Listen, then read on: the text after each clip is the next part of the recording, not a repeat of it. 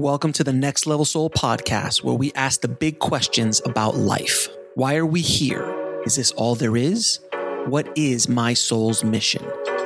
We attempt to answer those questions and more by bringing you raw and inspiring conversations with some of the most fascinating and thought provoking guests on the planet today. I am your host, Alex Ferrari.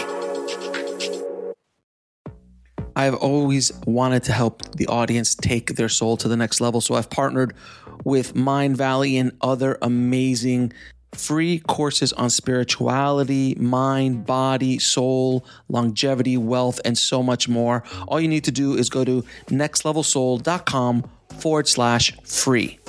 Disclaimer the views and opinions expressed in this podcast are those of the guest and do not necessarily reflect the views or positions of the show, its host, or any of the companies they represent. Now, today on the show, we have one of the most watched and listened to guests of this show's history. We have Darryl Anka, channeler of Bashar, back. And Darryl and I have an amazing conversation about the fabric of reality, why we are here, and so much more. Let's dive in. I'd like to welcome back to the show returning champion, Darryl Anka. How are you doing, Darryl? Great, great to be back. Thank you for having me. My friend, thank you so much for coming back. I mean, we, we have to do we're I think that my audience demands at least two or three times a year, at least that you and I have a conversation. I'm here. I'm here.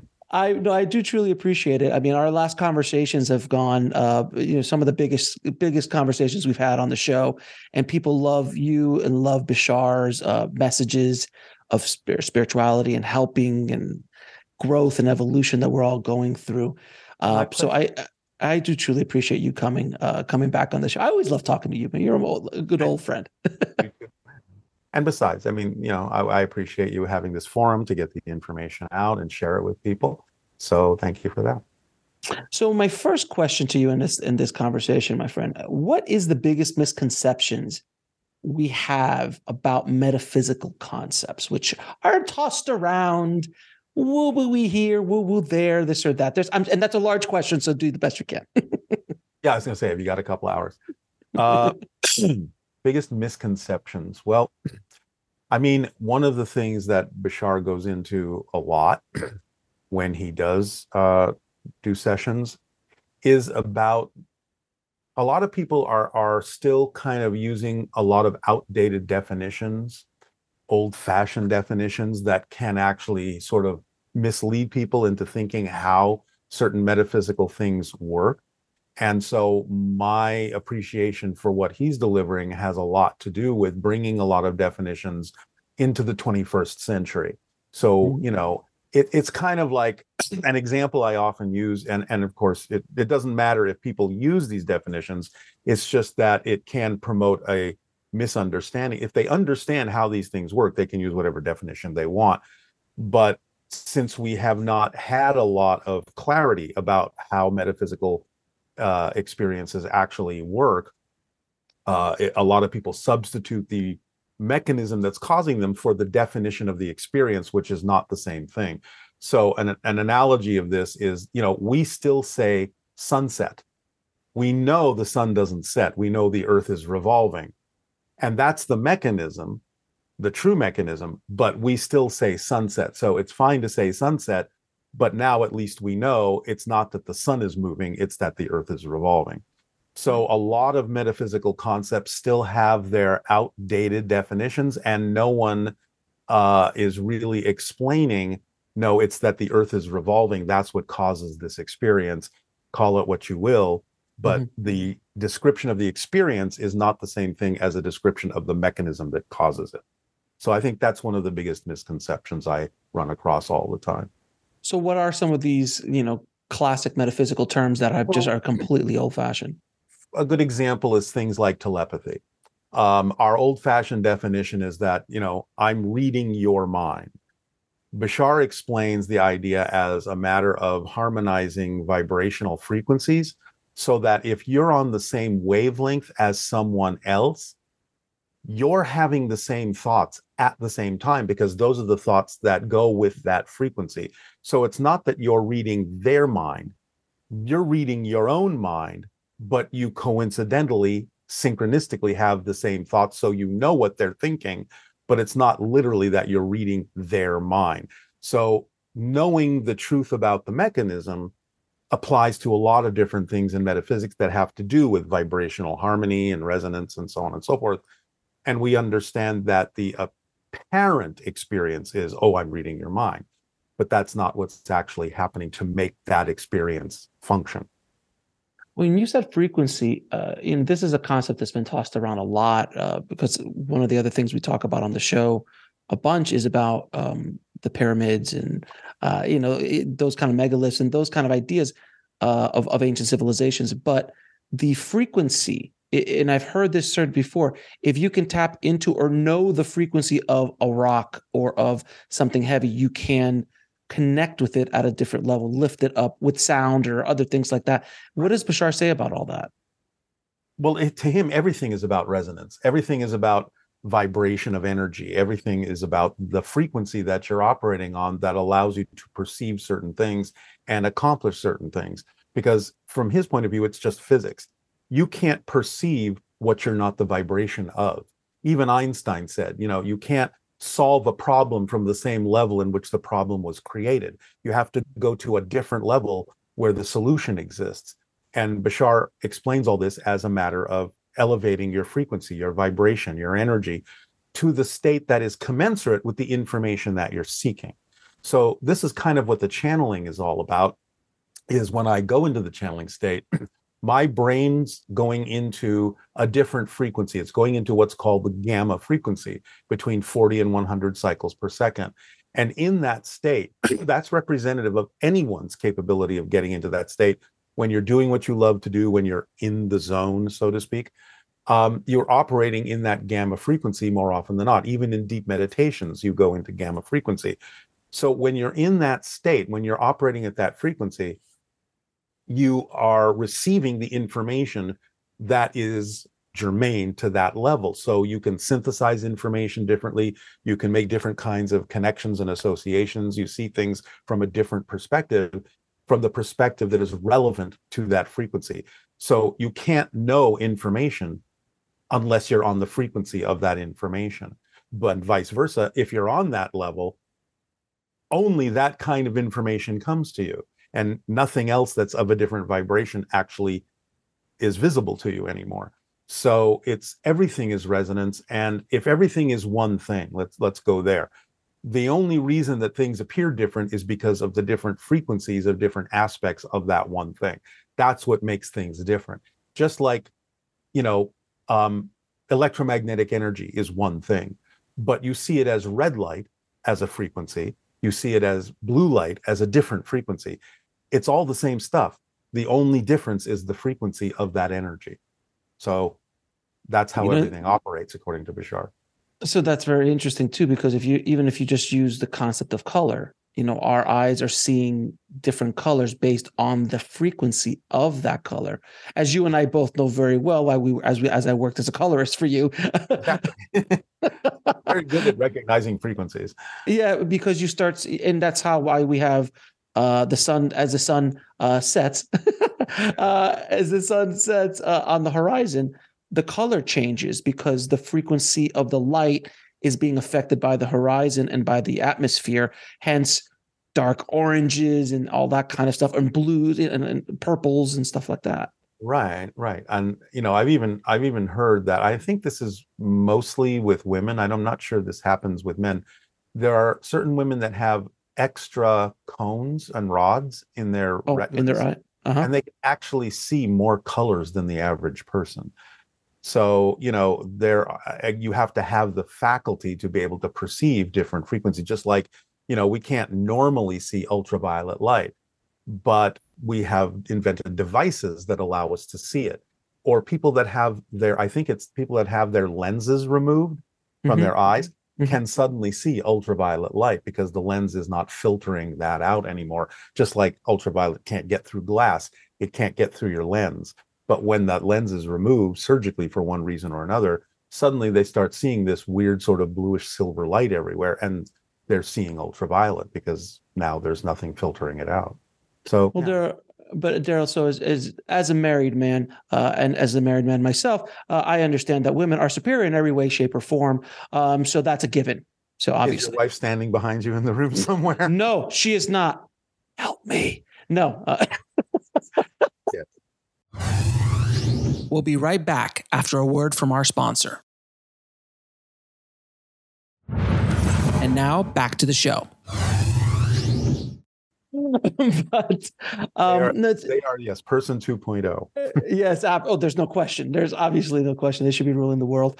Um, but uh, but seriously, as far as the frequency is concerned, and frequency has been something that I've been very interested in studying because of you know my studies in the yogic philosophies and and studying ascended masters and studying masters who've walked the earth they especially in the yogic uh, uh, philosophies uh, and thought about raising that frequency to a point where you're able to connect with that information which is what you're saying essentially and that's why these yogis who've been meditating for 30 years or 40 years they're able to connect with information at a different level than we are so my question to you is how do we raise our frequency, our vibration?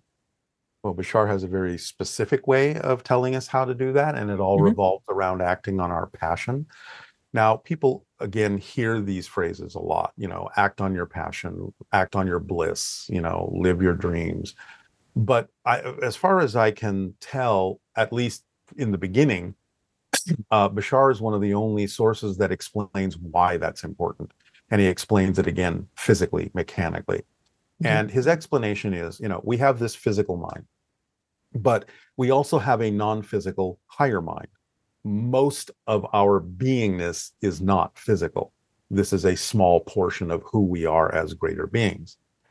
But the higher mind communicates to the physical mind, and it does so in terms of energies and frequencies. And the messages that it sends are translated through our physical mind into our physical bodies as the sensation we call passion, excitement, creativity, love, attraction.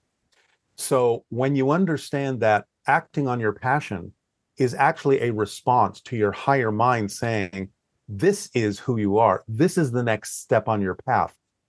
Action is necessary because action is the language of physical reality, not words, mm-hmm. not thoughts, actions, physical action. So when you act on your passion, you are responding to the higher mind. You're saying, I heard you and I believe you and I'm trusting your guidance. And so I will act on the thing you have sent me as an opportunity synchronistically that contains the most excitement at this moment more than any other option because your higher mind is telling you here's the next step.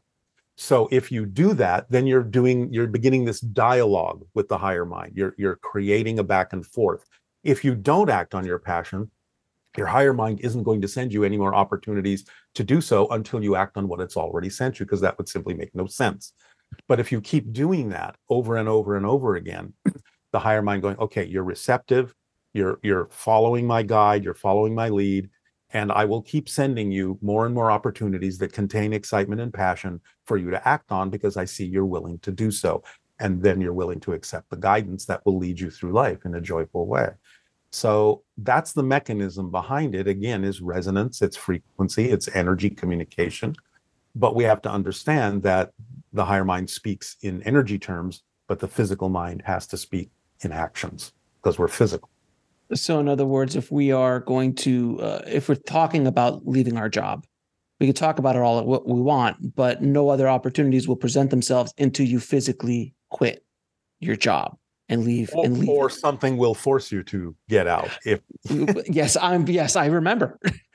Right, yeah. And and it is the action on your passion that raises your frequency because you're being true to yourself, you're closer to your core frequency of who you really are. So acting on your passion in specific ways is what allows you to raise your vibration naturally. You, you, you said something very interesting right there. Core vibration. What is that? Is that a, do we come in with a a, a, dial on the knob that is where we're supposed to resonate. So Jesus, Jesus is here. Yes. Uh, Buddha's here. We're here, and then, but that's the core. Well, no, we all have the same core. We okay. all have the same core.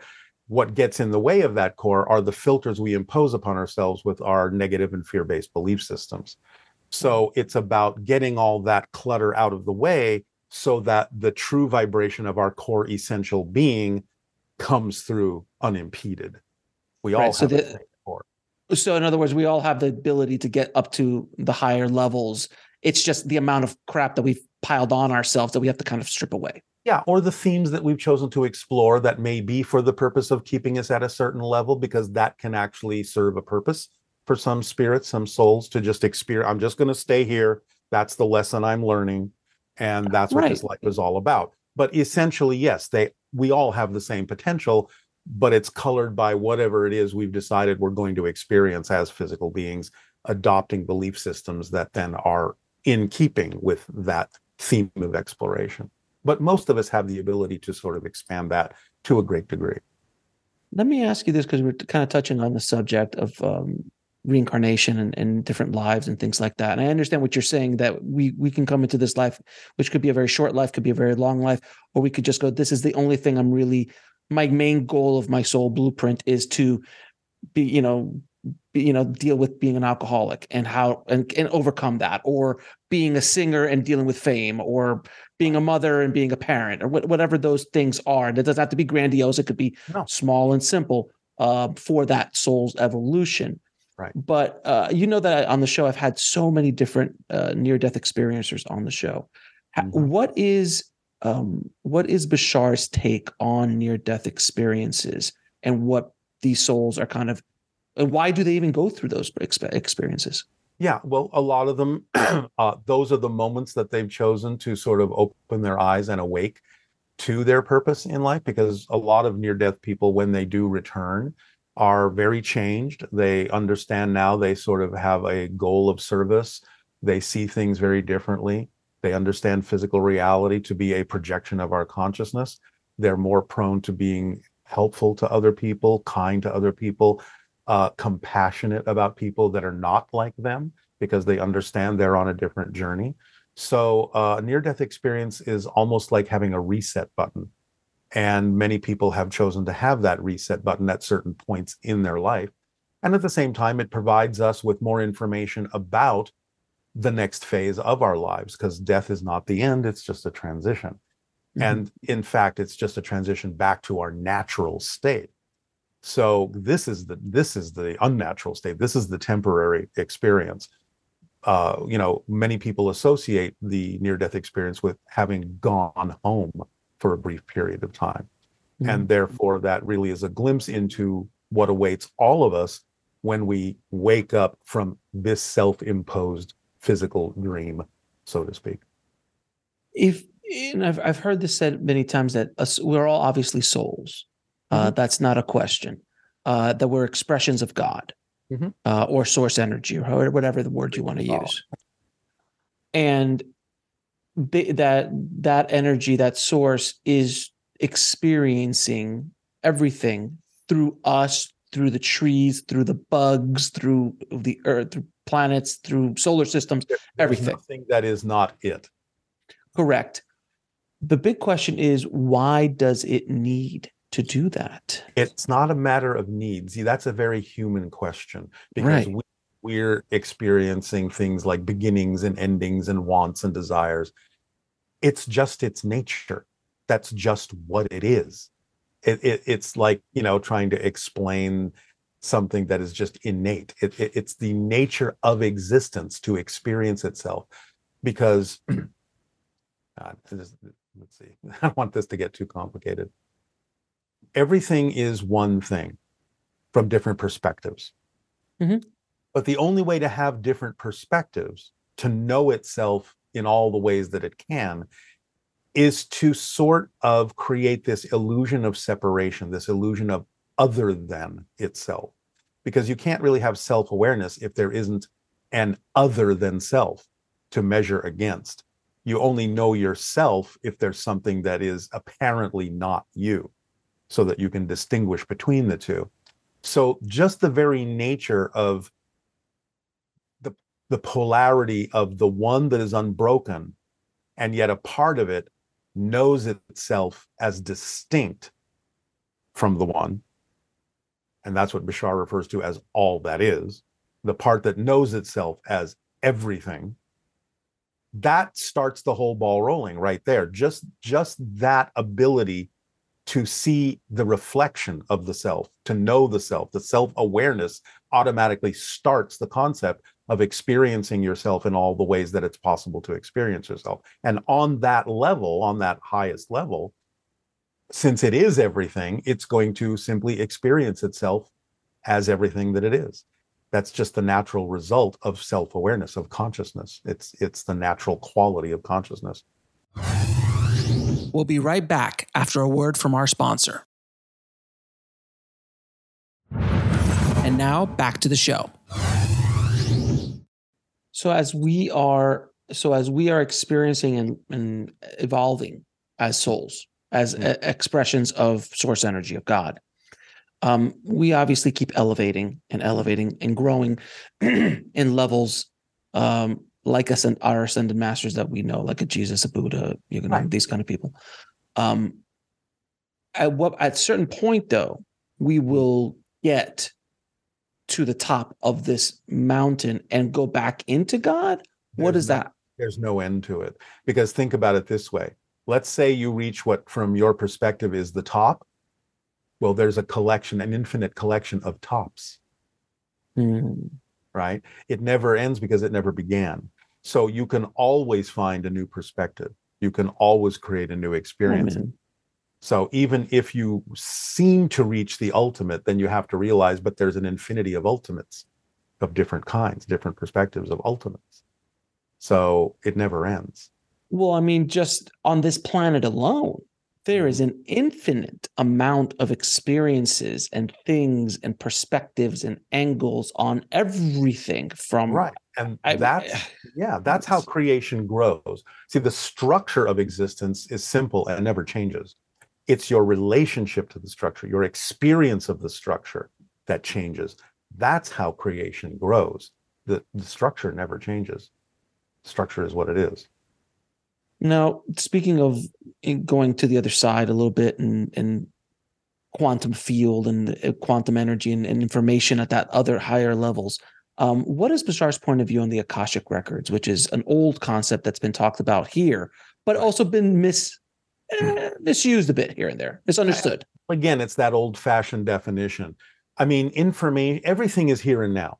The mm-hmm. illusion of space and time is exactly that, an illusion and some quantum physicists are beginning to realize that with things like entanglement and so on and so forth.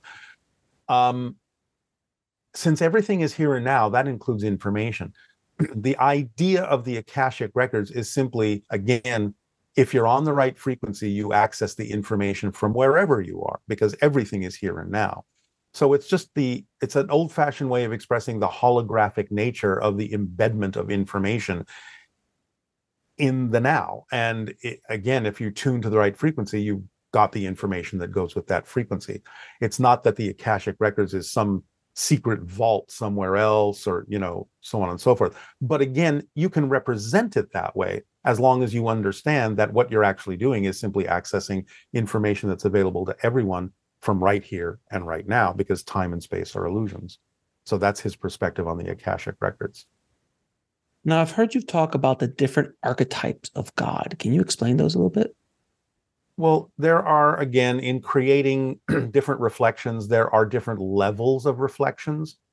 And one level of that is on a larger collective consciousness level, that to many different individual people who are experiencing different cultures, different religions, different beliefs, there are these larger collective representations or symbols of those cultures and beliefs that we call archetypes.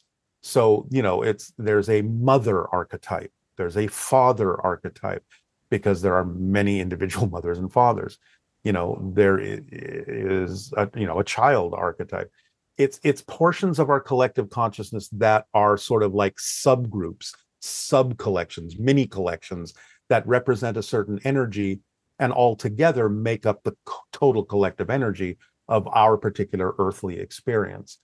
And so when we think about the idea of, you know, gods, goddesses, those are archetypes that represent different aspects of our collective energy in our relationship to source and so on and so forth. Now, anything is conscious and everything is made of consciousness. And so archetypes can actually be autonomous.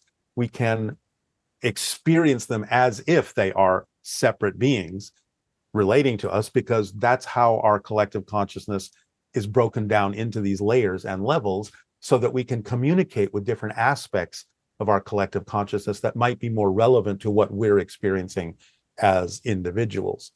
To me, that's in a sense, and I think to Bashar, that's what archetypes are. They're larger scale reflections of things that help us see a broader picture of portions of the collective that we all have agreed to experience as having a human life on earth. Now, we talked we touched upon this a little bit, but can you from again Bashar's perspective, how did uh, a Jesus or Buddha or you know any of these walking masters when they were alive become masters be, to elevate beyond re- needing to reincarnate yeah well i think again a lot of these beings chose to come in not so much forgetting who they are as their natural selves because that's all we're really doing is we've imposed forgetfulness on us on ourselves so that we can discover new things because you can't really discover something new if you don't forget who you were. It's like rediscovering yourself from a new point of view. So that's how we create new understandings and expansions of our consciousness. They simply chose to act as guides coming in by not forgetting as much of who they really are and acting as living examples of what we can all be. I mean, as far as I remember, Jesus himself said, you know, you are all gods. You will do this, you know, this and better things than I have done. He knew, you know, what he was doing in that sense, as did Buddha, Krishna, and, you know, all these ascended masters who are there to reflect to us what our true abilities are. They're not there to be followed in the sense that we've followed them they're there to give us the path to follow for our understanding that they are simply reflections of what we can be. So when, you know, Jesus said, I am the way, he doesn't mean you have to just believe in me as a Christian. He means this is the way to live. This is the way to be like me if you understand what I'm telling you. Of course, I'm... again, many misinterpretations and, you know, cultural uh, you know lack of understanding and things of the times but they're there so we can grow to them. They're right. He's ex- he he's explaining I am the example. Yeah. Not I you need to follow me specifically. No, I am the example. Be this way. Right. Exactly. Um, now, uh, I've heard Bashar say that everything is made of love. Well, yes. I mean, it's all consciousness, love, and specifically what we call unconditional love is the frequency of existence itself. It's the frequency of source. So mm-hmm. when we tap into that, that's what we experience. And that's going back to the NDE. Many near death experiences say that is one of the first things they, that they experience when they cross over is just this overwhelming sensation of unconditional love and support.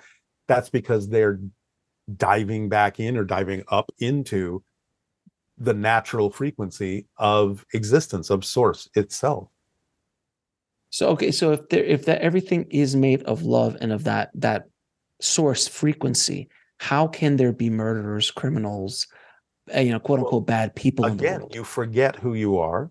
You can get caught up in different kinds of fear-based and negative belief systems as an experience and there are consequences to every choice you make. And if you're making choices from a fear-based place a negative place, those can be the kinds of consequences that can happen to your physical mind without you necessarily knowing that you have any other choice. Because if you do get caught up in negative belief cycles and things like that, for whatever purpose, um, it see again, you can't perceive what you're not the frequency of. So someone who is really steeped in a fear-based belief system actually doesn't have the capacity, unless they change for some reason, to actually even perceive that there is any other way to do things other than the way they're doing them. Everyone is reaching out for connection, everyone is reaching out for love. But if you don't understand the right toolkit, if you don't understand the right mm-hmm. state of being that represents that, if you're coming from a fear based place, then reaching out can be from a lack of, it can be from a fear of, It can be, I need to control things. I need to uh, dominate things because that's the only thing that makes me feel like I'm in charge, I'm in control. So it's someone who has created an experience of disconnection from source within themselves. And therefore, they're literally in a panic mode and they're pitching around trying to control their reality, which unfortunately can mean they're trying to dominate others to their will, bend others to their will, because they have forgotten the connection that they have to their own self empowerment. People don't do the kinds of things that murderers do if they are connected in their minds to source, if they're connected to self empowerment, because there's simply no reason to do that. You know, you can get anything you need in life if you're connected that way. We'll be right back after a word from our sponsor. And now back to the show. But they're feeling devoid, they're feeling empty, they're feeling lost. And people who feel that way will lash out at other people out of resentment or whatever because they think they have something I don't and I want that. I want that control. I want that feeling. But it's like an addiction. You know, if, if you're not actually connecting within yourself, you can't fill that emptiness with anything. That's what addiction is about. You're trying to either fill an empty hole or you're trying to numb the feeling that you have an empty hole within you so you don't have to pay attention to it. And unfortunately, that can extend to heinous acts. So it's mm-hmm. a kind of addiction. Yeah. And, and no matter how much money, power, fame you have, it does not, and you and I both know working in Hollywood, it does not fill the hole, no matter how many Oscars you have, no matter how many yachts or mansions or any of that you have. No, because that's not really true power. No, it is not. It's the connection that gives you the self empowerment. It's the knowingness that we're all connected. And if if and there's enough for everyone you know oh it's it's infinite there's there it's yeah just because you and i have doesn't mean that someone we're taking it from someone else which is such a a, a lack mentality but you know that's the thing that's interesting and this is this is i think where bashar is the most fun is when he talks about the paradox in certain yes. beliefs yeah because he's saying you know somebody say oh well i lack confidence and bashar will say well you're awfully confident about that so it's not that you lack confidence, it's that you're placing your confidence in something that doesn't serve you. So it's not like you lack trust because you're always trusting something to be true. It's not like you are disconnected because you're using your connection to play the game of being disconnected. So he says you have to see the paradox in those statements to know that it's not possible for you to actually not be confident. It's not possible for you to lack trust. It's not possible for you to be disconnected. You're just using your trust, your confidence, and your connection to have this illusion, this experiential illusion of not having something, of lacking something. So it's like you don't even lack abundance. You may have an abundance of the experience of lack, but you are abundant in that. choices that we make as to where to put our understanding of connection, confidence, trust, abundance, and all that we are all completely, truly powerful beings, but we have forgotten that. And that gives us the opportunity to make choices that are not necessarily in alignment with who we truly are. But that's part of the earthly experience, has been for thousands of years. We're kind of coming out of it, which again is the whole point. It's kind of like a master graduating class. We've decided that we're strong enough to come into this very dense, very dark reality and actually discover ourselves in the midst of that darkness, in the midst mm-hmm. of all mm-hmm. that limitation. This is why one of the phrases that Bashar has for humanity is the masters of limitation. Mm-hmm. We are mm. using limitation in so many creative ways, but we're also many people figuring out how to overcome that, how to transform that. And that's the graduate program. That really accelerates and expands our soul's growth to go into such darkness, but find the light he calls it the rubber band analogy. So it's like he's saying if you pull a rubber band back, the farther you pull it back, when you let it go, it'll snap that much farther and faster into this other side. So he's saying the farther you go into darkness, when you finally let go, you'll snap into light that much faster and that much farther. So this is the technique that we're using is even in the darkness, a small candle will shine the brightest.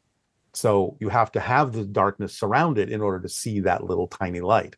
And when you see it, then it can expand and fill your particular world, your particular reality. But a lot of times you have to go into the darkness to find it. I love the paradox of like you are abundant in lack. exactly. You don't lack abundance. You just have a lot of lack in your life. You need to switch it out yeah. to have a lot of abundance in life. Abundance of lack. Yeah. That's an ex- That's... it's just an experience that we're choosing based on the belief systems that we have. And I don't necessarily mean we're consciously choosing it. Oh, you can yeah. consciously choose it because a lot of our belief systems are unconscious because of how we were raised and what we buy into and don't even know we're being spoon fed. So a lot of it we pick up. And that's why, you know, when we become more mature, we start rebelling against things. We start realizing, I don't believe the same things my parents did or my school did or my teachers did. I need to figure out what I believe, what's true for me, you know, in this. So that's what the pro- process of maturation is really all about is who are you? What are you? Right. and that, you know? if, if you're curious, you do that. Many people just stay on that road. And that's their path in this life. And, you know, see, that's the other thing is, you know, people worry about, oh, I have to help this person. They have to change. They have mm-hmm. to grow. Yes, you can help them by sharing with them options. You can say, here's another path that might be better. What they choose to do with that information is absolutely none of your business because you don't know what their path is. You don't know. Maybe they've decided, I have to go through this dark phase and I may never learn the things you're telling me in this life. But, you know, we're all infinite, eternal beings. What's your hurry? You're going to learn it somewhere at some point that's correct for you. At the very least, you'll go through your life review when you go to the other side and you'll realize, oh, I made some choices that probably weren't the best and now I'm learning that. So, you know, everyone can help by giving people information when it's appropriate to do so, but people don't have to take that information. If they do, great. But if they don't, you have to have the compassion to realize, well, they're on a different journey right now. And I've done my best to give them other options, but they're the ones that have to make the decision to choose those options. It's not up to me to say that they must. Right, because that's where a lot of these uh the wars that we've had over the centuries have been like you need to believe in yes. this person or that person or this religion or that religion. It does, generally doesn't work out. Generally not. Generally, I mean, when when you put a knife or a sword to someone's head, like believe in Christ or I will kill you, that's exactly what Jesus said. Exactly. well, and here's again the paradox in this. You know, right. as Bashar says, anyone that feels like they have to force their beliefs on someone else they don't believe in the power of their own beliefs. Because if mm-hmm. it has power people will gravitate to it you know and they'll say yes this is great. But if you have to force your point of view on someone you're not believing in the power of your own point of view. You're trying to convince yourself that it's powerful more than anyone else. That's why like these yogis that uh, of these of this last 100 150 years like maharishi or yogananda people gravitated towards them and their teachings as opposed to he did they did preach to a certain extent but they just put the uh, information out there. They didn't right. go you must follow this. Never. Exactly. You know and and that's why you know you say people some people have magnetic personalities. They're just being the living example of something and it's very seductive. People really do gravitate. They are magnetized by people who are confident about themselves and what they're sharing and letting people make their own decisions about whether or not they want to adopt it or not. It's a very seductive magnetic energy, and people will find it when they need to.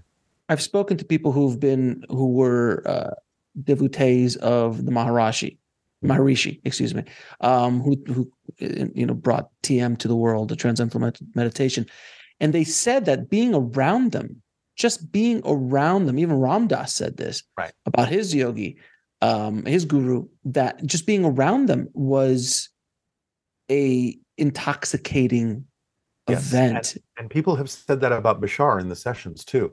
They mm. give off a frequency that it's like he uses my electromagnetic field to give off a frequency that is closer to his. People feel that. And when they sort of match or at least try to match that frequency, they go into a different state that's closer to the state in which he exists. So, yes, that does rub off. If someone is open to it, they will adapt and their energy will start to match the frequency of the person that's delivering the information. As Bashar says, a lot of the conversations he he shares with people aren't it's not even about the words it's about the vibration he's giving off and that gets in deeper to the person on an unconscious level than even the words that they might be hearing. It's also why his conversations are often said to be holographic. People can listen Mm-hmm. to them one time on a recording they can hear something then they go back maybe a year later and they listen to it again they go oh i didn't know he said that. Oh my god that makes so much sense. I didn't know that at the time. So they hear different things based on where they're at in their life. It contains all those levels and things come up when they're ready to hear them just like again any ascended master does that when you're ready to hear it you hear it but it's been said it's there all the time you just weren't ready to hear it We'll be right back after a word from our sponsor. And now back to the show.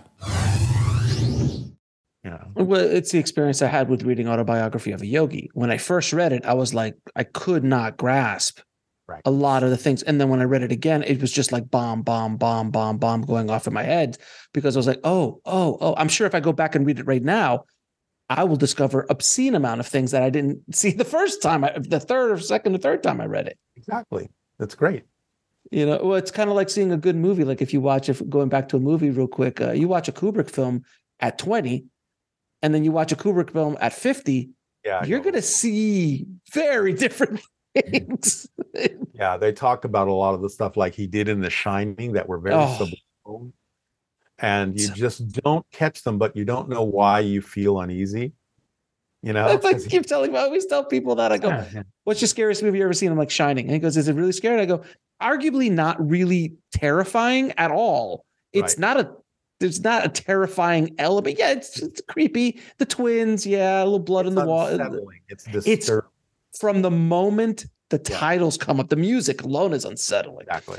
But uh, Yeah, he did many things in that movie that people don't even to this day know that he did because they're just not they're just not getting what you know some of the changes and the sets and stuff like that. It's uh, really kind of brilliant. But it's yeah. it, it, it, let's not go down this road because then we'll start geeking out, sir. So. Uh,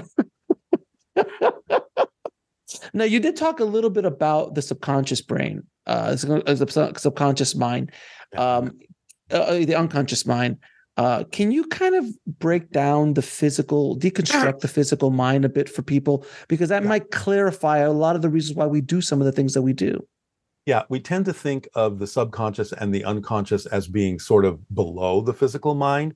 In fact, they're above it because it's it's the spirit, it's the it's the higher mind that comes down into the unconscious mind, which is the first level which contains the potential of all the belief systems that the physical mind will experience.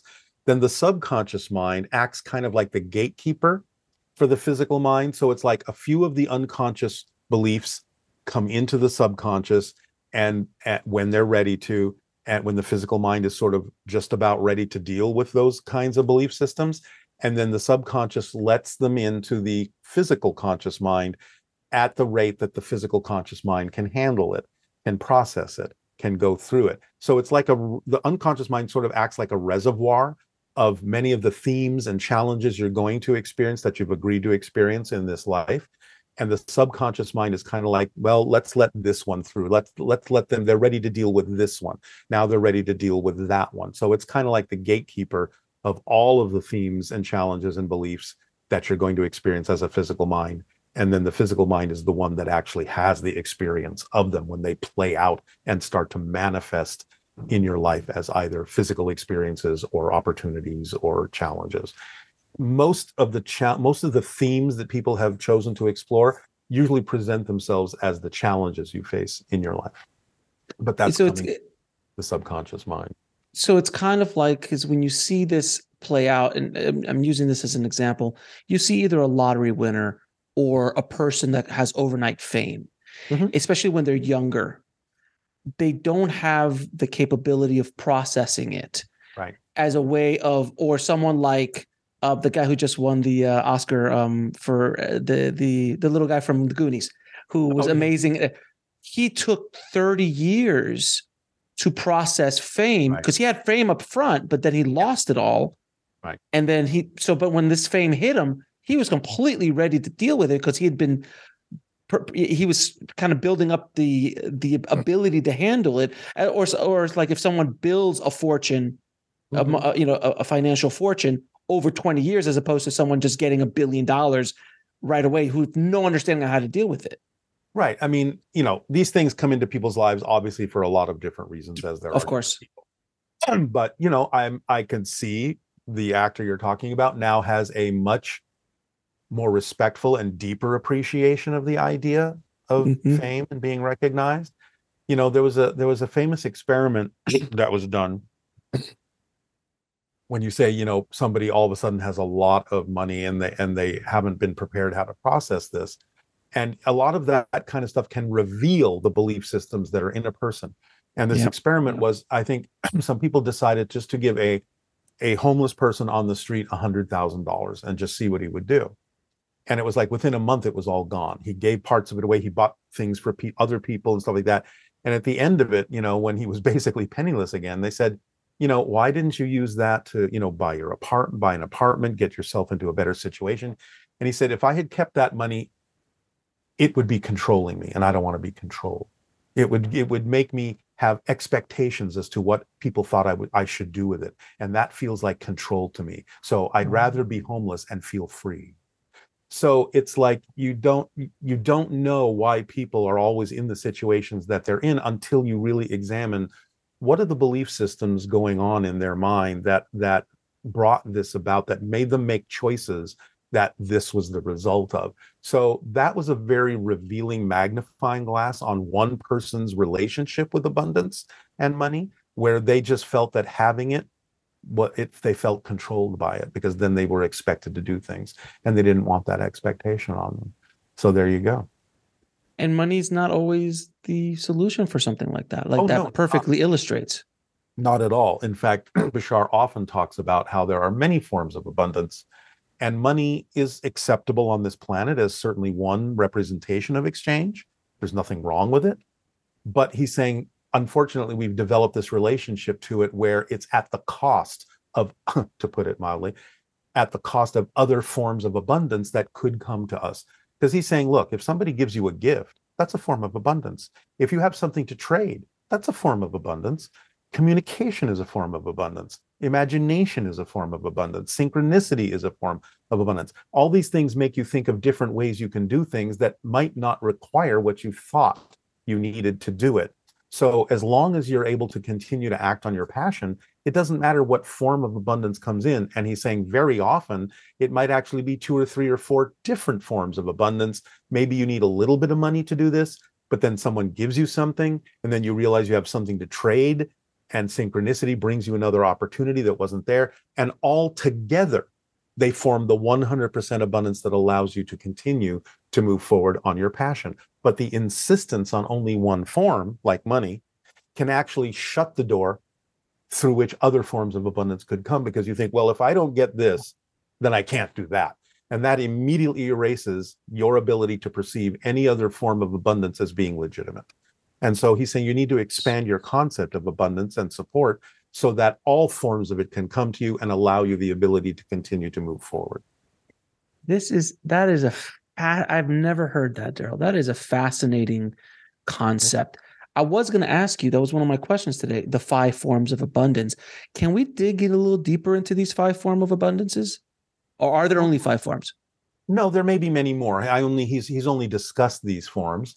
Mm-hmm. Um, but again, I mean, look at the idea of communication being a form of abundance and I've I've had experiences with this form myself. Sometimes you're in a situation, but let's even say just bring it down to brass tacks.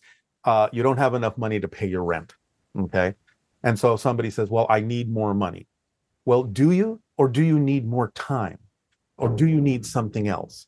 But if you communicate with your landlord and say, "Look, here's the situation I'm in. Let me explain it to you." And I'm doing my best to get you what I promised to get you but here's what I'm trying to do. And here's, I need a little time and I need this. So a lot of times communication, it involves people. It makes them appreciate that you didn't just run away and hide. You didn't just leave them hanging. You communicated. And because you communicated, the landlord says, I get where you're at. And I'm fine with giving you an extra month to do this or that or whatever you need to do. As long as I know you're thinking of what your responsibilities are and you're willing to fulfill those responsibilities, I know that you're an honest person and I know I can work with you. Well, look what just happened. Now, suddenly you have more time, you have more opportunities that will come to you in that time to give you what you need to pass on what you promised. So, you know, that's a form of abundance is expanding the time to be able to do something with someone you've made an agreement with. That you just have to work these things you know you just have to get them to work for you. The the famous story that i always tell. We'll be right back after a word from our sponsor. And now back to the show. Is uh, a, a dear friend who is a wonderful photographer, takes gorgeous pictures. Mm-hmm. You know this story? Yeah, yeah, yeah. And uh, well, do you mind if I tell it again? Please go ahead, please, please. Now she had this dream. She wanted to fly around the world and take gorgeous pictures of all these sacred sites, pyramids, Stonehenge, etc., etc.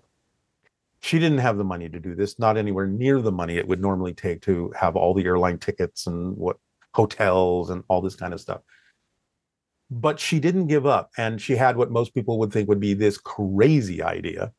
This is what came to her on the level she was at because she didn't despair. She stayed in a positive state. And suddenly this inspiration came to her. I'm going to go to the airlines and i'm going to ask them to fly me around the world for free. Now most people would think oh you're nuts. What airline is going to do that? But she said i understand there has to be some form of exchange. There has to be an equalization here. So i'm going to the airlines and i'm telling them if you fly me to all these sites for free, I'm going to take these gorgeous pictures because look, here's the pictures I've already done. And you can see that they're really good pictures. And I'm going to let you use those pictures in your brochures to lure tourists to these sites and fly your airlines. Not only did they say, yes, that's a brilliant idea, they put her up in the best hotels, they fed her the best food, flew her around the world. She lived like a queen, didn't spend a dime, and actually made money. So it's staying in that state where you go, okay, if this path is closed to me, I may not have access to this form of abundance, but I must have access to other forms if I'm only imaginative and creative enough to stay in a state where I can be inspired to think of an alternate path. The alternate path will always present itself, but only if you stay in the state of receptivity for it to come to you. Yeah, that is such a, a beautiful thing. And and these and things the, are not fairy tales. This is how reality works when you let it. When that's the big thing right there. That's the big. T- that's the that's the rub.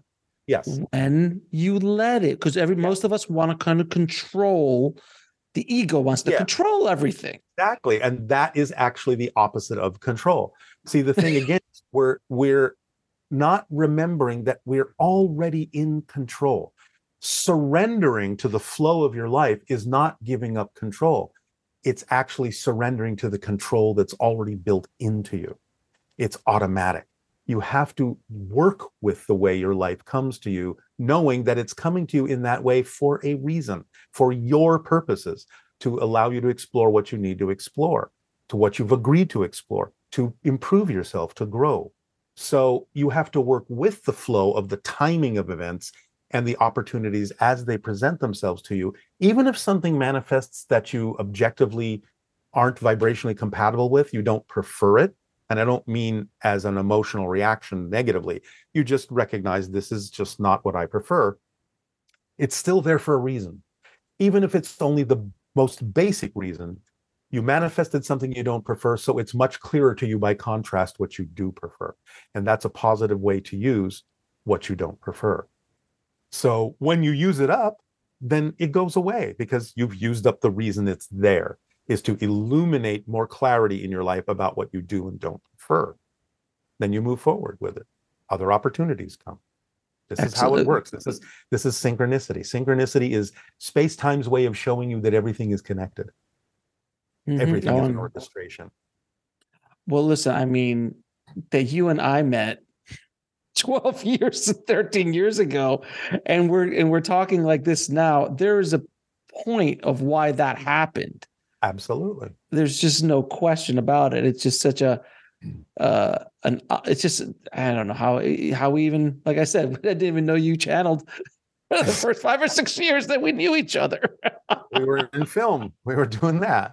Right. It's it's but it's it's very synchronicity and into the into the point where then I go, hey, I got a spiritual podcast. Can you come on? And you're like, ah, sure, why not? And yeah, and it works out. It's it's very very fun. Um, the, now Bashar has talked about something called the oversoul. What is that? Well, again, it's the idea that consciousness has sort of I don't know what to not broken itself, separated itself, because again, these separations are not really real, but out of convenience, there's a perspective that is on a higher level, almost like an archetypal level, where you could say it's it's a collection, a potential collection of souls, and it's one great, it's like a mini source, mini God on a certain level, where you've got a, a being that we'll call the oversoul that can actually extend individual soul consciousness from itself into many different timelines simultaneously, many different incarnations as individual souls simultaneously, and then creating physical minds that have physical experiences. And all that information feeds back through those individuated souls back to a single source called the oversoul. Now there can be oversouls, oversouls of oversouls. You could say source in a sense is the grand oversoul because it is everything. So an oversoul is another way of saying that there's a level where there might be an oversoul of the earth. Bashar has said, looking at it from that perspective, we have what almost 8 billion people on this planet, but it only represents about 500,000 oversoul. So in other words, it's like an oversoul might suddenly project individuated portions of itself as individual souls incarnating as individual people thousands of times in one place at one time or in different timelines. So hmm. it's just a convenient way of sort of understanding there are layers and levels to the idea of collections of consciousness that are bigger and bigger and bigger and bigger. So the oversoul is a convenient way of saying that many, many individual souls may actually belong to a group of souls, a soul family on a larger scale. Right. And therefore that collective would be the oversoul in the same way that we say, well, you know, people of the United States belong to that country. Mm-hmm. People of North America belong to that continent. Humans belong to the planet Earth. Mm-hmm. You're getting larger and larger collectives. And so, you know, because there's a similar agreement to explore certain themes. So groups of souls can bind together mm. in a similar country or continent or world that we call the oversoul. and and depending on the country you live in the time period you live you're learning certain lessons in that country. Exactly. You know people exactly. in north people in north korea are going to have a very different experience than the people in mexico. Right but the same oversoul might be incarnating in north mm-hmm. korea and in america and in europe and whatever. To have all these different experiences simultaneously that's how it sees its experience and how it experiences itself as the collective of those souls. Now, uh, we've talked a little bit about reincarnation, and now we're obviously we're talking about souls. What is Bashar's definition of karma? Karma, he goes to the old original meaning of the word in Sanskrit, and karma mm-hmm. simply means action. And what he sees it as is look, you get to a point where you realize maybe you're out of alignment with your true purpose, your true energy. The willingness to simply correct that, to go back into alignment, to make different choices that bring you back into balance. It's the recognition that you're out of alignment that is karma, and the actions you take to bring yourself back into balance. That's it. So if there is willingness to bring yourself back into balance when you recognize you might be out of balance, that's it. You've erased your karma. Interesting. That's a really interesting point of view of, of karma. I mean, it's fairly it's similar to other definitions, but different in its simplicity. Yeah, yeah it's not. It's not about punishment. It's not. Well, it's not about. Definitely not about judgment or punishment in the negative sense, and it's definitely not an anchor that anchors you to the past or some place where it's like, well, I have to work off my karma. It's really a more immediate thing from his perspective. It's like let I mean, even if you've had a thousand lifetimes as the worst person in the world, and you come to a realization in one lifetime that you know that's really not the way to be. That's not in alignment with you know my sense of, of source and all that is. And you start to change yourself, boom, there, gone. You you've rebalanced. You've made a decision to rebalance yourself so it's not like you necessarily have to go through, you know, oh, well, I did this to you. Now I have to experience exactly the same thing. No, you might choose that, but you don't have to choose that. So it's not necessarily a vengeance or tit for tat or eye for an eye kind of a thing. It's do you realize who you are and are you willing to be that being? Are you willing to be the true reflection of source that you are? And if you start making choices and taking actions that demonstrate that you are, where's the karma? It's mm. gone because you have come back into balance, or at least you're trying to. We'll be right back after a word from our sponsor. And now back to the show. So, with all this conversations of, you know, soul, soul blueprints coming in for re, you know reincarnation, all this, where does free will come into all this? Because if there's, comes, I, go ahead. Yeah, it's it's combination. It's like, in other words, you have the free will as a spirit to have chosen this life. Mm-hmm. But when you come in and densify yourself, so to speak, as the physical person that is then living that life, experiencing that life, in a sense, you could say that the soul, you, has now chosen your destiny right? That free will choice of the soul becomes the physical person's destiny. In other words, you can't be anybody but Alex. That's right. right? That's the hallway. That's the path you are walking. This portion of your being is walking in this life. Now, how you do that? Free will. I can run, I can walk, I can happy, sad, backwards, forwards, crawl, fly, jump up and down, ignore everything, look in every door along the way down the hallway, ignore them all that's your free will. How you experience who you are as this personality of Alex, that's your free will, but you can't get out of being Alex. That's your destiny chosen by you on a higher level, which was also a free will choice. But to the physical person, it seems like destiny because you can't be anybody but Alex. No matter how you change, you're Alex changing. Right. right. In other words, I'm not uh, Brad Pitt changing. Exactly. Uh, Alex. right. impersonating Brad Pitt. You're Alex impersonating Brad Pitt. That's so a really that's that's, that's probably one of the better definitions I've ever heard of free will because you you walk down a certain path. A cat, and again, we go back to that video game analogy. You are Mario. Yeah. You can't be Luigi. Nope. You're Mario. You can't you can't be Link or Zelda. You nope. gotta be Mario and play the game as now how you play the game up to you. But exactly. that's the character you've chosen. Exactly. Like chess. You've decided to play the game of chess. You're going to play by the rules of chess, but how you use those rules, what strategies, what kind of pieces, what are they made of? Mm. What does the mm. chessboard look like? All free will. You can choose all of that, but you're playing the game of chess and you play by the rules of chess. Otherwise, you're playing another game. You're playing checkers or something. Now, I've heard you uh, say this statement all pain is resistance to natural to your natural self. Can you dive into that a little bit? Yeah, I mean, everything is energy. Your body, your neurological network is using and processing energy, electrical signals, and all that. Look at it from the perspective of electronics. If you have a wire that is resistant to the energy flowing through it for one reason or another, the wire heats up. It starts to dissolve. It starts to come apart. It starts to melt. Well, this is what's happening in your neurological system. You have, again, this innate core frequency. But if you have belief systems that are filtering that energy, it's creating resistance. And that the result of resistance in the neurological system to certain kinds of higher frequency energies is experienced as the sensation we call pain. So, from Bashar's perspective, is you have to become more superconductive. You have to get those filtering elements, those resistant elements to being yourself out of the way.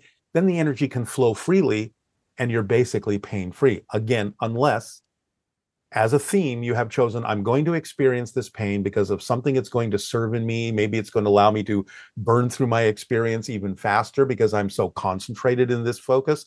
Or it's a lesson for someone else in dealing with me that I have this pain. So if there's a specific reason to maintain it, you'll maintain it. But in general, for most people, it's about letting go of those belief systems that cause resistance to your true self, your true vibration, so that you're not experiencing your neurological network struggling to let that energy through. That's what causes the pain and disease, dis-ease. Dis-ease, no question. Um, what is the difference between guilt, guilt and responsibility? One is negative and one is positive. uh, Thank you, sir. Move on. Next, yeah. next question. guilt is self-judgment. Now, you can have the recognition you can mm. say, okay, I, I've been out of alignment. That's not what I prefer to be. And I'm going to take responsibility for that. But that's the end of it in terms of the idea of experiencing guilt. You're not going, oh, I, I did this bad thing. I'm a bad person. I'm hopeless. I'm worthless. Oh, now no one will love me and I don't love myself all of these recriminations are aside from the point of why you recognize that you are out of alignment. It's to take responsibility, the positive action to bring yourself back into alignment and look at the word the way we say it raw responsibility, the ability to respond, not react, but respond. Okay, I'm out of alignment. I'm going to make some changes. I'm going to make different choices. I have now turned my recognition of misalignment, not into guilt by judging myself for having had the experience of being out of alignment, because that's pointless, because then I'm just going to wallow in it and I'm going to be mm-hmm. more out of alignment. And now I'm going to be guilty that I'm guilty. I mean, it just goes on and on and on. But I'm going to take responsibility. I'm going to respond, have the, uh, the ability to respond to this recognition in a positive way, which means I'm going to change myself for the better. To me, that's the difference. Now we've talked about a lot of these fear-based beliefs and negative beliefs. How do you or are you having advice on how do we remove these beliefs in our lives? There's a mechanism Bashar talks about within all of us. He calls it the motivational mechanism. And he says this is unerring and immediate and automatic, and everyone uses it exactly the same way. There are no exceptions. The motivational mechanism is basically this you will always, always, without fail, no exceptions, no one is an exception, you will always move in the direction you believe benefits you. You will always move away from what you believe does not benefit you. The key here is what you believe.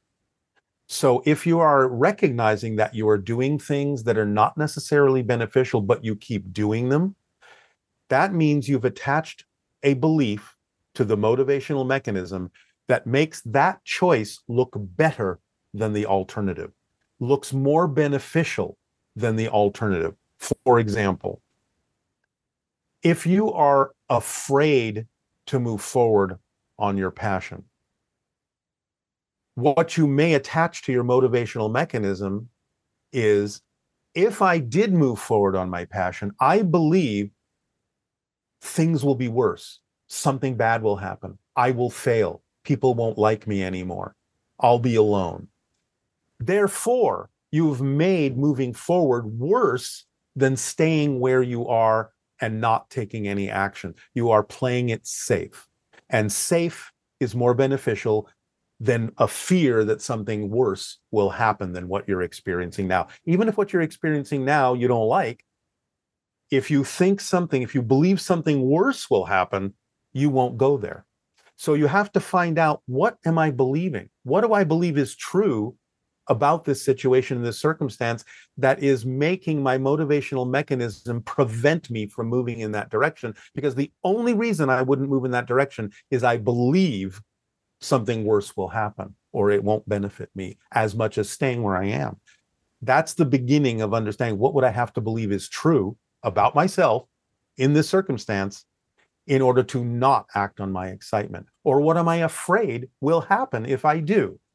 It's that question you can ask. And if you're willing to be honest with yourself, you'll find out what that belief is. And you'll realize it's actually quite nonsensical. And mm. if you look around, let's say that, you know, there's some, I want to, you know, I want to be a designer or I, I want to play music or something like that. And it's not even about where that needs to take you. But you look around in the world and you see people who are designers and people who are playing music and people who are doing this and doing a lot of the things you say would be fun for you to do, that you would be very excited to do. Well, if they can do it, the only difference between you is that their belief system about their ability to do that and what would happen if they did is different than yours because you all have that potential to move forward in what is true for you. And if those things are truly representative of your passion, we'll be right back after a word from our sponsor. And now back to the show. The only thing stopping you is yourself. And the only thing you're using to stop yourself is that you believe something will happen that you will not like. So you have to find out what that belief is actually telling you. What story is it telling you? And the first step is to just ask that question What must I believe is true about myself in this situation? Or what am I afraid will happen that prevents me from moving forward? That's usually, if you're willing to hear the answer, the answer will usually come somehow. Well, let me ask you this then, because this is something I have some experience in where you chase a dream that you think is the ultimate pleasure and passion. I know you've gone through this path as well. Um, that and you spend years, arguably sometimes decades, chasing this specific dream only to hit walls again and again but yet you really love it you really enjoy it you really want it and you everything has pointed you into this direction Yes. Almost like this this horrible. I would yell out to God. I go, why would you give me this passion for making movies if I get in the room with these big movie stars and producers and yet I don't get the job? What is the purpose? I see the purpose now, but I didn't then. Yes, but you do now. So, right. What brought you to that realization was the process you went through. The process is the point most people confuse process with the goal. Mm. I have to mm. arrive at a destination. It's the journey that's the destination. It's the process that's the point. Now, sometimes it may manifest exactly as you imagine it will, but not always. And this is why the full formula that Bashar gives is act on your passion to the best you are able, taking it as far as you can till you can take it no further.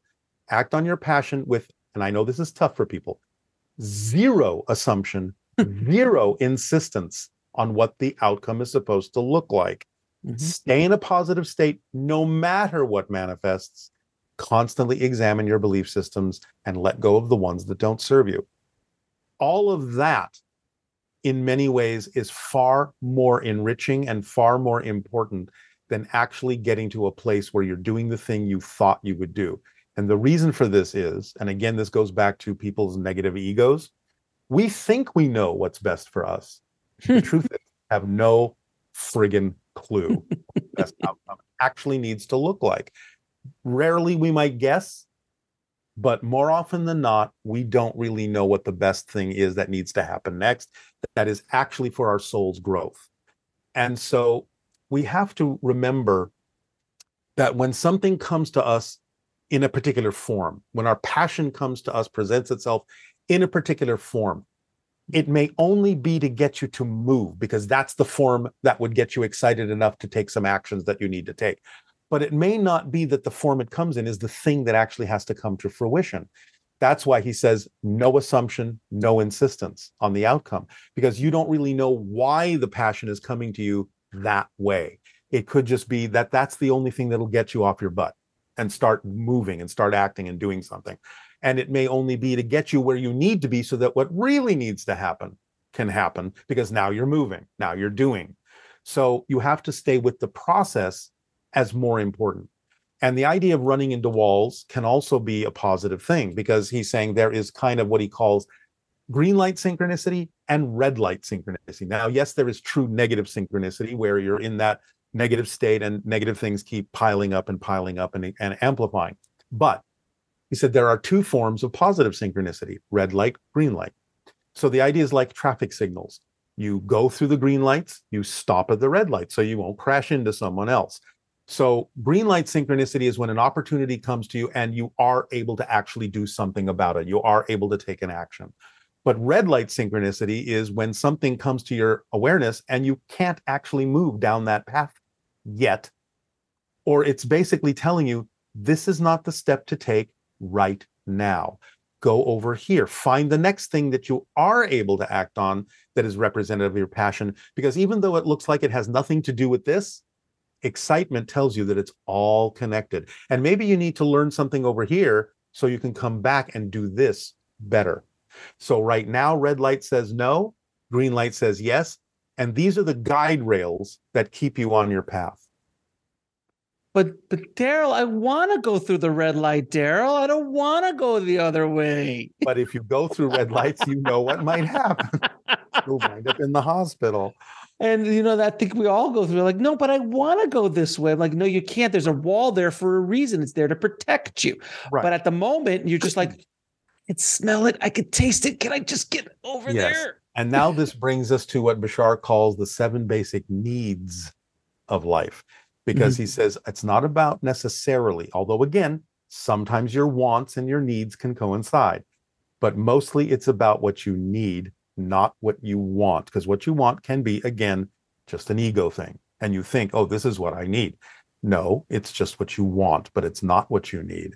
So, like you said before, a lot of people have certain kinds of fame, certain kinds of abundance, and things like that. And it may be what they wanted, but it may not be what they really need because a lot of rich people are not very happy. So, the idea is his seven basic needs are the things you need in physical reality to thrive, and without which, in increase in let's say increasing order of how quickly you would die without them or how quickly your spirit would diminish without them. They are number one, air. You'll die within a few minutes without it. And, you know, for a moment, let's the caveat is yes, I know there are exceptions. There are people that can mm-hmm. hold their breath for a long time. There are people that can go without food for a long time, all this stuff. We're sure. talking about the average person. Here. Sure. So air is number one. You need it, without which in a few minutes you'd be dead. Number two is water. You need water, without which maybe in a few days you'd mm-hmm. be dead. Next, people think the next one is food. It's not. It's sleep and connection to dreaming because that's your recharging your your spirit, that's recharging your physical body and you would actually start to go psychotic in about 11 days if you don't actually sleep and dream. then food which if you have water and air, you can probably go without for, you know, a few weeks, a couple of weeks yeah, yeah. or more. Actually, more, actually. Yeah. More, yeah. And then it starts to shift into other ways of looking at dying.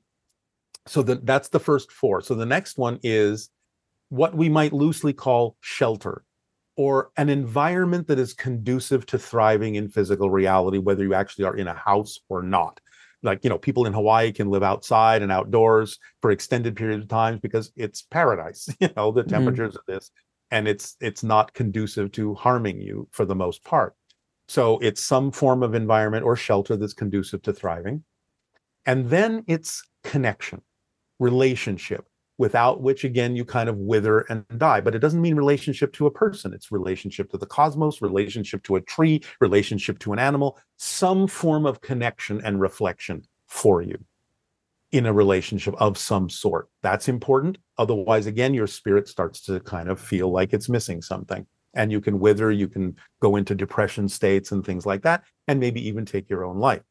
The last one is what jumps back into the idea of passion. And that is self expression, creative expression. Who are you? Do you get the opportunity to express who you really are in a creative way in your world? So, these seven things are what he calls the basic needs you need to thrive in physical reality. And they're very different sometimes from the things that people say they want. So, he's always cautious to say, it's not about what you want so much, it's about what you need. Because if you get everything you need, you will live a fulfilled, joyful life. What you want won't always make you happy as uh, as I can I, I, can attest to that as my children want pizza all the time, oh. uh, and ice cream all the time, but they're starting to get to the point when when they get it, they're like, maybe I shouldn't have eaten that much. They're starting to learn those lessons. Those lessons. Very tasty lessons, but nevertheless. Yes, t- tasty going in. Not so much the other way. Um, now, on a um, now, Darryl, uh, on a macro standpoint, what does Bashar say about the future of humanity? What is coming up for humanity in the next decade? Let's say. Well, he is usually loath to make predictions, but he has Mhm. made a few. And the only reason he does that, well, first of all, let me say his caveat is there's no such thing as a prediction of the future. Mhm. There are many probabilities. We'll be right back after a word from our sponsor. And now back to the show. When a person makes a prediction, they're sensing the energy that exists at the moment the prediction is made. If that momentum remains, Mhm. it could come to pass. But knowing the prediction can actually change the prediction. So if someone's saying, hey, this is going on in the energy right now, and we don't like that, we can do things to change it. So even when a prediction doesn't come true, it doesn't mean that the psychic was wrong. It means that by letting you know what they're sensing of the present energy, you have the free will to change that. So nevertheless, Bashar says, when something seems so unlikely to change. There's so much energy and so much momentum behind it that it's unlikely to change. Those are the ones that he calls on and says, okay, I can tell you this. It seems like, you know, 90% this is going to happen unless you really do something radical to change it. Mhm. He did this back in 98. Uh, and it's on tape. He said that by the end of 2001, there will be a terrorist attack in New York. That happened he said uh, i forget exactly when but before 2016 he said in 2016 everything will change and he was referring to the politics of the world Mhm. we can certainly have seen that the latest prediction he's made and he's not really explaining exactly what the circumstances are that will bring this about Mhm. so he's not going that far yet but he said most likely it's over 90% sometime between the end of 2026 and the beginning of 2027 he said there could possibly be it's likely there would be a major contact event with Hmm. extraterrestrials but he's not saying what would bring that about i'm not getting the impression it's necessarily brought about by something we would consider to be positive. But in the event that it happens in the way he's saying or when he's saying he's saying then everything will change because you'll know you're not alone and there will be many other things you will have to consider from that point forward. So that's his latest prediction. Okay.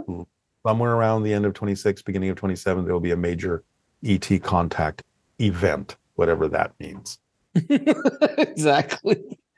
Um, now I'm going to ask you a few questions. Ask all my guests, Darryl. yeah Uh, what is your definition of living a fulfilled life?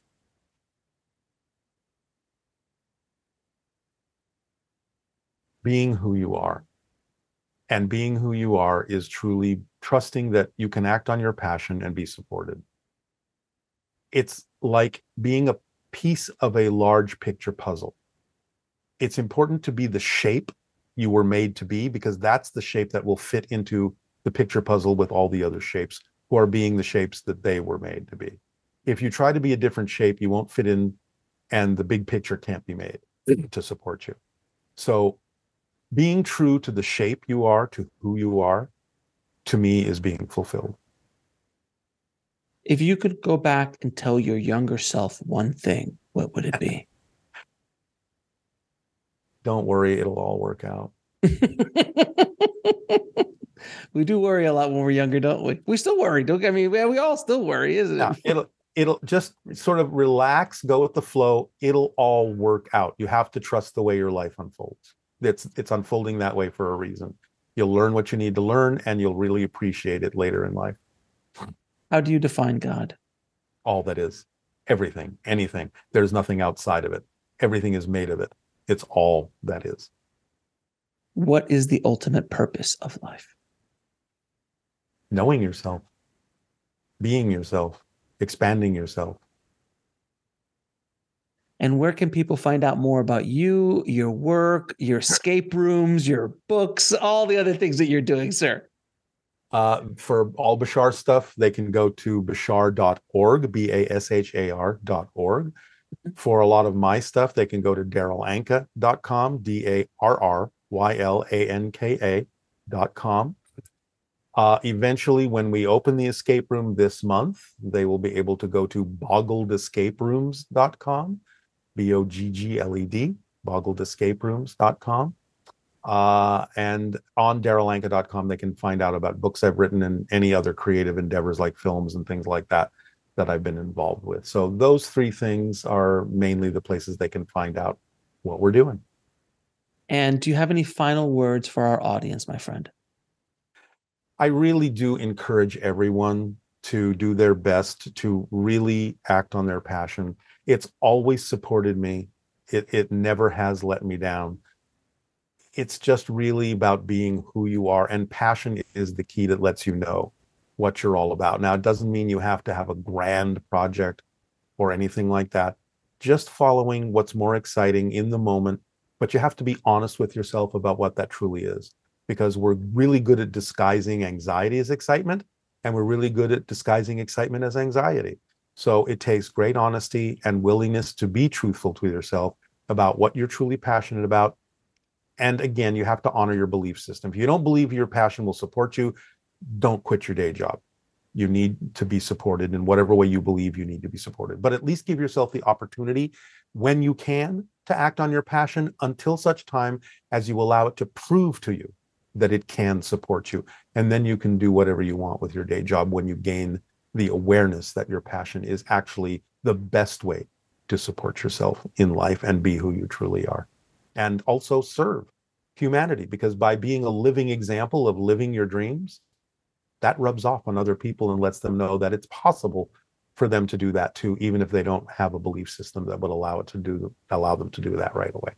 Be yourself my friend. Thank you so much for coming back on the show. It is always a pleasure and honor having these amazing conversations with you. I hope this conversation helps trigger a few things in people who are listening to it from now to many years to come. And I appreciate the tireless work that you've done over the last, what, four decades now that you've been working this is the 40th year yeah that you've been working with uh with bashar and channeling bashar and his amazing teachings into the world. And uh, i'm glad and i that i can help in a small way to get these teachings out to a, a oh, larger audience. larger than you think. I i believe it's larger than you think. And i really appreciate you doing this so this information can be shared. Again it's up to everyone to decide whether it works for them or not but we appreciate the opportunity to at least give them the option and I thank you. And it's uh, always my passion and my pleasure to talk with you. I will see you soon, my friend. Thank you again. Have a good day. I want to thank Darryl so much for coming on the show and sharing all of his knowledge with all of us. If you want to get links to anything we spoke about in this episode, head over to the show notes at nextlevelsoul.com forward slash 244. And if you've only been listening to this over podcast and you want to watch these amazing conversations, please subscribe to our YouTube channel at nextlevelsoul.com forward slash YouTube. Thank you so much for listening. And remember, trust the journey. It is here to teach you. I'll talk to you soon.